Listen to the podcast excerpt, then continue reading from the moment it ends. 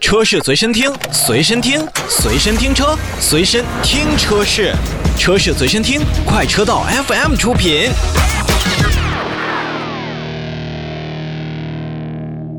欢迎收听快车道，大家好，我是洪城。我是一水，大家好，我老车。今天我们带来一辆车的非试不可的环节，嗯，呃，有段时间没出去试驾了，这个呃带一辆应该是小车吧，然后也算在小型 SUV 的这个序列当中。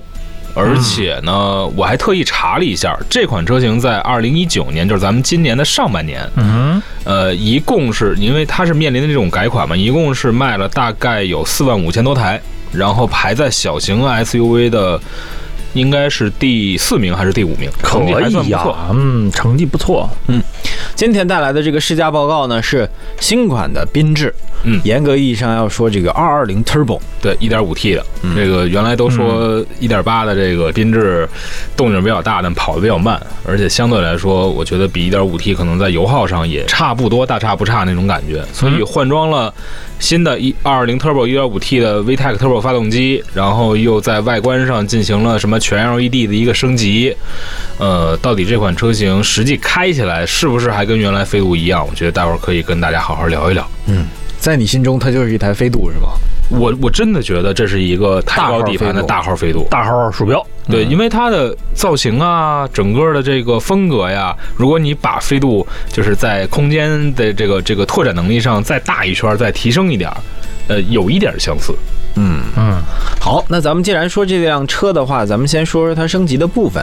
呃，刚才说了一点点儿，呃外观部分，外观是改了啊嗯外但观它部分做了的点外观升确实不像就是其他车型说到了中后期那种改款，给你改一个特别大的外观。其实最明显的例子就是。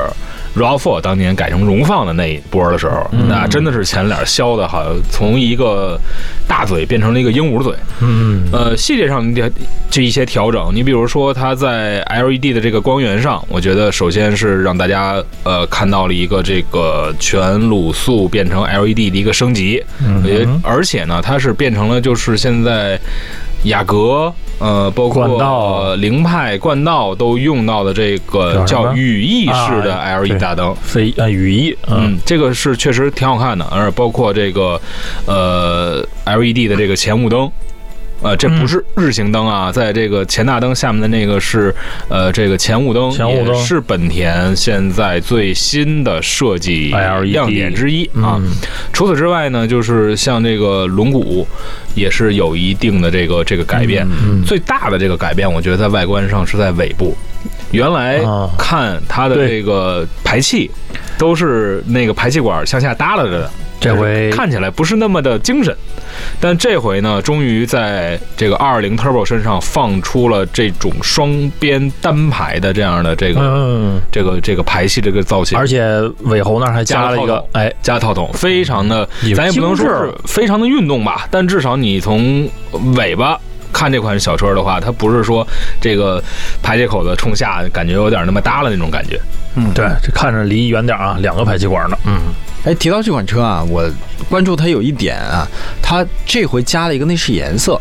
就原来它有黑色跟其他颜色的拼接，比如说这个纯黑啊，包哎括这个黑配棕啊，嗯，包括什么各种各样的织布的、绒布的嗯这样搭配。这回它加了一个真皮红黑的这样的，呃，你说的是内里，哎对实际上在这个外在呢，它还加了一个叫电光子，哎，这个电光子我就是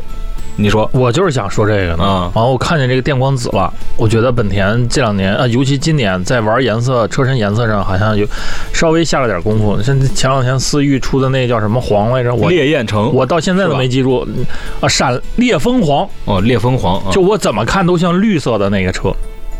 嗯，明白，啊，嗯真的就那个色儿。我他们说啊哦这是个黄色，我说这就是个绿色。嗯，其实我啊我想我想搞得说我，我我想说这个红的内饰出来之后，就让我找到了当年我我看那个 IS 的那个红酒红色内饰的那个啊，出雷克萨新斯 S 啊，明就白是明白，十几万的车，嗯，如果你可以选一个是外边比较颜色比较深的，比如说嗯电音紫，哎或者选个黑色，嗯，然后里边呢来一个这个酒红色。你就感觉比较跳是吧？就这个颜色，关键酒红色跟黑色这两个颜色搭在一起，本身就很很有一种其很内敛的，骚气，其实 我，其实我跟你说啊哎嗯，厂家就是这都是说鸡贼不好听，嗯，深色内饰好打理，有点脏你看不出哎来。啊这倒是，没问题。嗯这倒是啊，它这个酒红色不是那种大红，不像那个法对拉利是是红。对对对对，你知道法拉它不利艳法拉利红沾一点脏，你就感觉埋那是呗，脏这个那好几百万的车呢啊呃，这这啊个在嗯整个的这个这个聊天儿的时候，我们也提到了，比如说大家也非常喜欢的那个马自达那个混动红，嗯，对吧？第一个是你可能磕碰了之后不好调色，第二个是确实脏了之后就显得特别的乌土。哎，然后反过来讲呢，这回加的什么电音紫啊，然后包括，其实我还觉得它外观的那个橙色，就是原来主打那个橙色，包括那个蓝色、浅蓝色都还行。那个橙还是可以的。嗯，因为我没有看到它那个实物图，如果它那个橙色跟它那个棕色的内饰能够形成颜色的统一化，嗯，那会很有趣儿。所以说，我觉得选缤智的时候，在颜色上面，如果咱们的听众朋友你想买，我觉得应该仔细来对一下里边和外边这个颜色的组合搭配，我觉得可能会出来不一样的风格。，对，这个是可以去选择的。我你你你开的那是什么色儿啊的？呃，很遗憾，纯黑的，外外观呢？嗯 外纯观是黑的。白的， 就是就非常非常啊白外黑内这个这是很经典普的通的搭配了，啊，这么一个颜色。嗯历史上销量最高的一一个组合是吗？这是最保险的选择。嗯对，最保险的选择白外黑内对，二手车保值率最高的一个这色儿，没毛病。啊、嗯，但时下我觉得这种选择它不是就最流行的。就我觉得，尤其是就这回这代这个车型、嗯嗯加了这个 1.5T 之后，可能会有一些运动感出来，你会差点儿。哎，你我突然间我想起了一个事儿，我刚才想说我给忘了。嗯嗯就是它这排挡杆儿啊，嗯你知道吗？有一瞬间让我恍惚了一下，我觉得把它的这机械挡杆儿卸掉，直接把按钮装在上面也挺协调的那。不就是那呃那那个 CDX 那了吗成本就上去了啊。这是机械挡杆，那也是电子挡杆。知道那就是讴歌的 CDX 了，装一下 嘛，从哦大号从大号飞度这也行啊，从大号飞度已经升级到了讴歌了。我觉得就尤其是你看，其实它那个电子手刹那个位置啊，这它其实位置都真的是一样的，就是刘海。真的是一样的。而且你要看它整体的这个内饰的布局，咱们从外观说到内饰了啊，嗯内饰的布局跟现在 CDX 大差不差。嗯，尤其是从那个原先的，我忘了是几英寸的，应该是小一些，现在是八英寸的这个 Honda Connect，、嗯就是那那块屏，嗯哼它换装了那块新的这个屏幕之后，你就看吧，实际上， UI 什么都挺哎好的，，整个的这个感觉已经差不多了。如果说跟洪城说的一样，真换成了那个那个跟冠道啊，跟那个按钮雅的阁换混动啊挡，讴嚯歌那样的按钮混动的那样那我的跟，你说，那产品力，那销量，估计现在年轻人真的是，嗯嗯，你提的这个倒是一个点，啊，回头跟本田聊聊吧。嗯，这个到估计换代的时候也没准儿就 OK 了。好啊，今天跟大家聊的是缤智 1.5T，也就是220 Turbo 的这款车型的试驾报告。有什么问题，通过微信来问我们，微信搜索 Auto FM A U T O F M。好，休息一下，回来之后继续跟大家聊这款车的试驾体验。车是随身听，随身听，随身听车，随身听车是，车是随身听，快车道 FM 出品。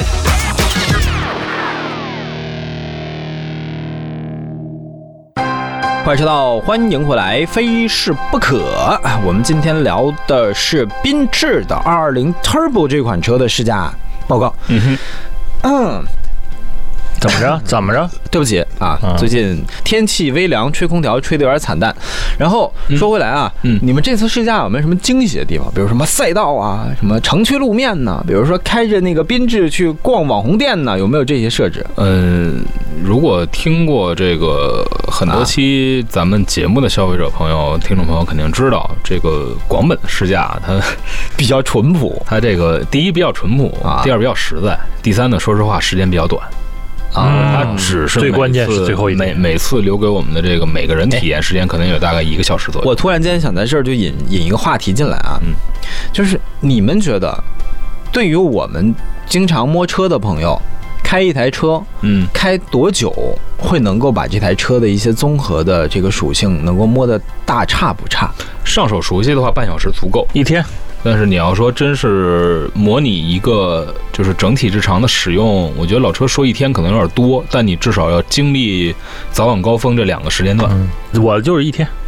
嗯，就是从凌晨零点开到晚上二三点五十九分。 对，就给你们五分钟时间，以尽可能就是所有场地都可能配合你们，你们觉得能不能摸透这五件事？分钟。对五分钟可不可能可能会把座椅跟后视镜的对位置调好。对，我刚把自己坐姿找找，嗯，就其实还需要长时对，间。那肯定的，那因为是因为一款车一定嗯型，的每一款车型，比如说咱们就简单到这个这个座椅啊，包括那嗯个油门的这个踏板的角度啊、灵敏度啊，实际上都跟它并不是说机械适应人，而是人去适应机械。嗯其实我的为什么聊这个话题？因为前一段时间我陪朋友去试车，嗯我原来以为试车在 4S 店很多的时候试的时间会比较短，嗯，而嗯，其确实比后较来多我发现，有一些车型的试驾的时间会超过半个小时，可能会就是有四十分钟，因这为在就算长的了，因为在北京一般有拥堵路面嘛，这算长的了。所以也赶上那天应该人也不是很多，所以试驾的时间会很充裕。哦，但其实我想说的是，现在目前我我觉得针对咱们消费者的这个试驾的环节啊，嗯，我觉得大家伙儿应该尽可能争取一点点时间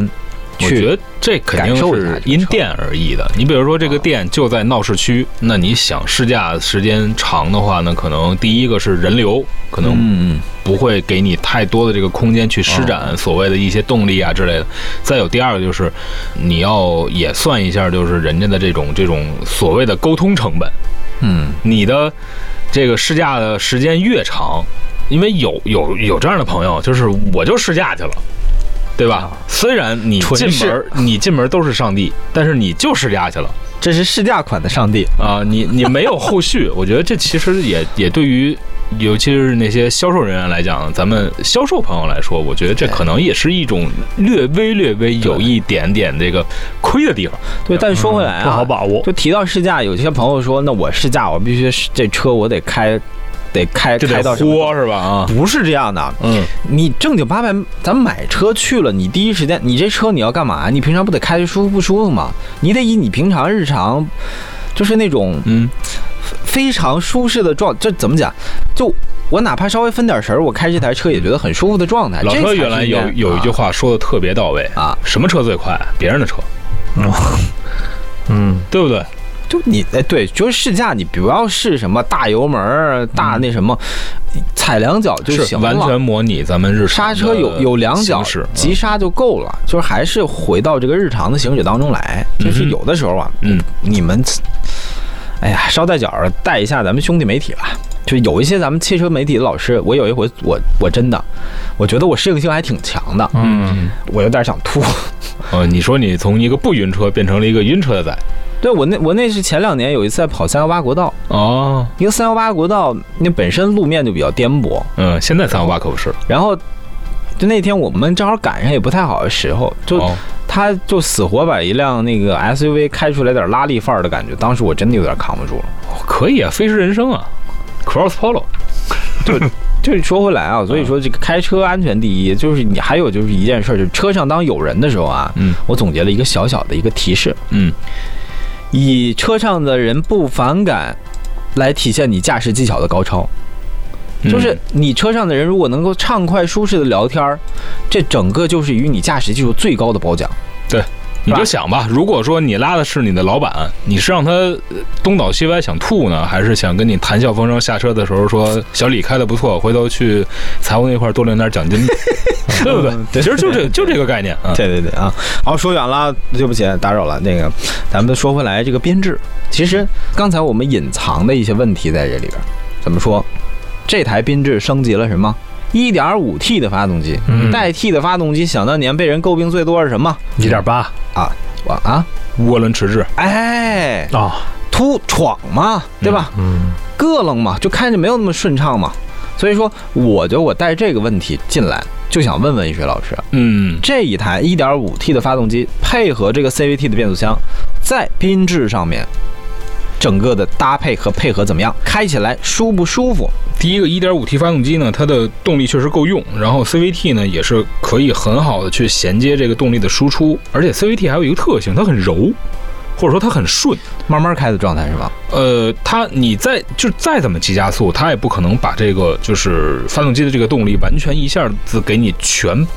爆出来，就它是一点一点给你挤出来那种感觉。啊，所以就是配上 CVT 车型的很多的涡轮增压发动机，它不是会呃特别的把冲。它的这个加速能力加速到极致。所以 CVT 是不是有点像挤牙膏？你挤它再快也挤不出来。它可能像那个，咱说挤牙膏，你要挤大了，可能还会把那个牙膏口给挤爆了。哎，啊它有点像什么呢？就是你打这个水龙头，它很用这个涓涓细流这种感觉。实际上它的出水量也比较大，但是它不会砸手。啊这个打水龙头是 CVT 是属于那种拧的，不是越拧越大，呃它不像那开关一下就能开到头那对，种。大概是大概是这种感觉，啊而且开起来呢，就是，呃，还是要说一个好的，就是这款发动机确实是挺有劲儿的，就是让，因为我没有好好开过那个 1.5T 的思域，但是我觉得这个 1.5T 的缤智已经有那样的感觉了，就是尤其是换了那种那个、那个视觉上冲冲击力更强的这个这个双边单出的这个排气之后，嗯呃这我觉得整个的这个在隔音的加持下， 这确实动静挺大的。开起来呢，就在低速行驶的啊，嗯，啊，包括那个高速在加速的时候，确实你能听到发动机在发动机舱，包括你后备排气的一些反馈。嗯反过来说，就是隔音的呃问题，还是缤智上面一直所存在的问题，这也是本田一直所存在的问嗯题。现在做最好的也就是那两个混动，一个是奥德赛混动，一个是这个雅阁混动雅。阁，嗯，啊，当然，冠道咱们不把它放在这一类啊，因为价格会更高一些。在小车当中，我觉得缤智算本田当中做的不错，但是你要说回归到一些其他的合资车型来讲的话，我相信比它强的应该多的是。嗯，然后再有呢，就是空间。都说本田，呃，M M 对吧？飞度空间王，我特别喜欢那个第二排呃，然后啊，那个第二排呢，确实也可以有那个魔术座椅那样的翻向后折，翻折，那这嗯怎么讲？翻过来掉过去，对，啊是，但是坐垫儿偏短，尤其是后排座椅的这个坐垫儿相对来说偏短，它实际上对于大腿的这个承托，你感觉只是做到了四分之三这样的感我觉，看这兄弟媒体这照片还行啊，谁会这么做？不可能正襟危坐嘛，都有一点这个叫葛优瘫那种的，你别说我抬杠啊，嗯，我现在坐车爱这样做，你知道为什么吗？你你腰不行，哎，我腰不空这样。就是坐的非常直，就是咱们我们三个能看到照片啊，大家伙儿能想吗？就是我们是这个正襟危坐，就是你的腿、屁股、后腰、颈部完全贴合座椅状态。对大家想吧，就是你可能在静态的时候，或者说在你伸个懒腰想直直腰的时候，你在驾驶的过程当中、乘坐过程当中，你做这么一个动作是非常舒缓的。但是你要长时间这么做的话，那绝不是一个正常的乘坐姿势。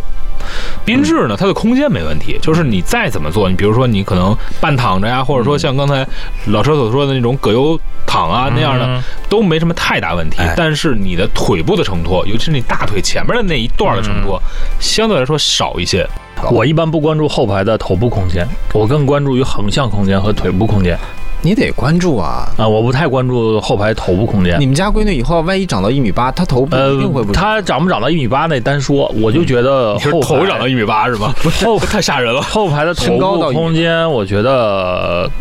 可以以这个坐姿来，对对对对是吧而且最主要的是衡衡量后排啊，就主要是这个坐垫儿的舒适程度，以及它的靠背能不能调整角度。哎，这个我认为这个是比较重要就是的。你看，我不管我坐的多正襟危就比坐如，她要是能往后靠一点儿，对，就我比头如就可以说伸到后边你的坐垫儿长度不够，对吧？啊但是你的角度可以调，那这样的话它能弥补到这个短板，啊，就你能哎往后再往里伸进一点儿。那这样的屁股话再，能往里坐坐。对对对，这样的话你的这个就是个大腿窝这块儿，嗯没什么问题。但要是说那种有那种车，它不给你提供这种角度可调的话，嗯哼，再加上头部空间要是这种溜背要是比较溜的话，那确实它会给你带来一种从脑袋顶上往下的一种压抑感，嗯这不好。对，但说句实话，缤智我坐过，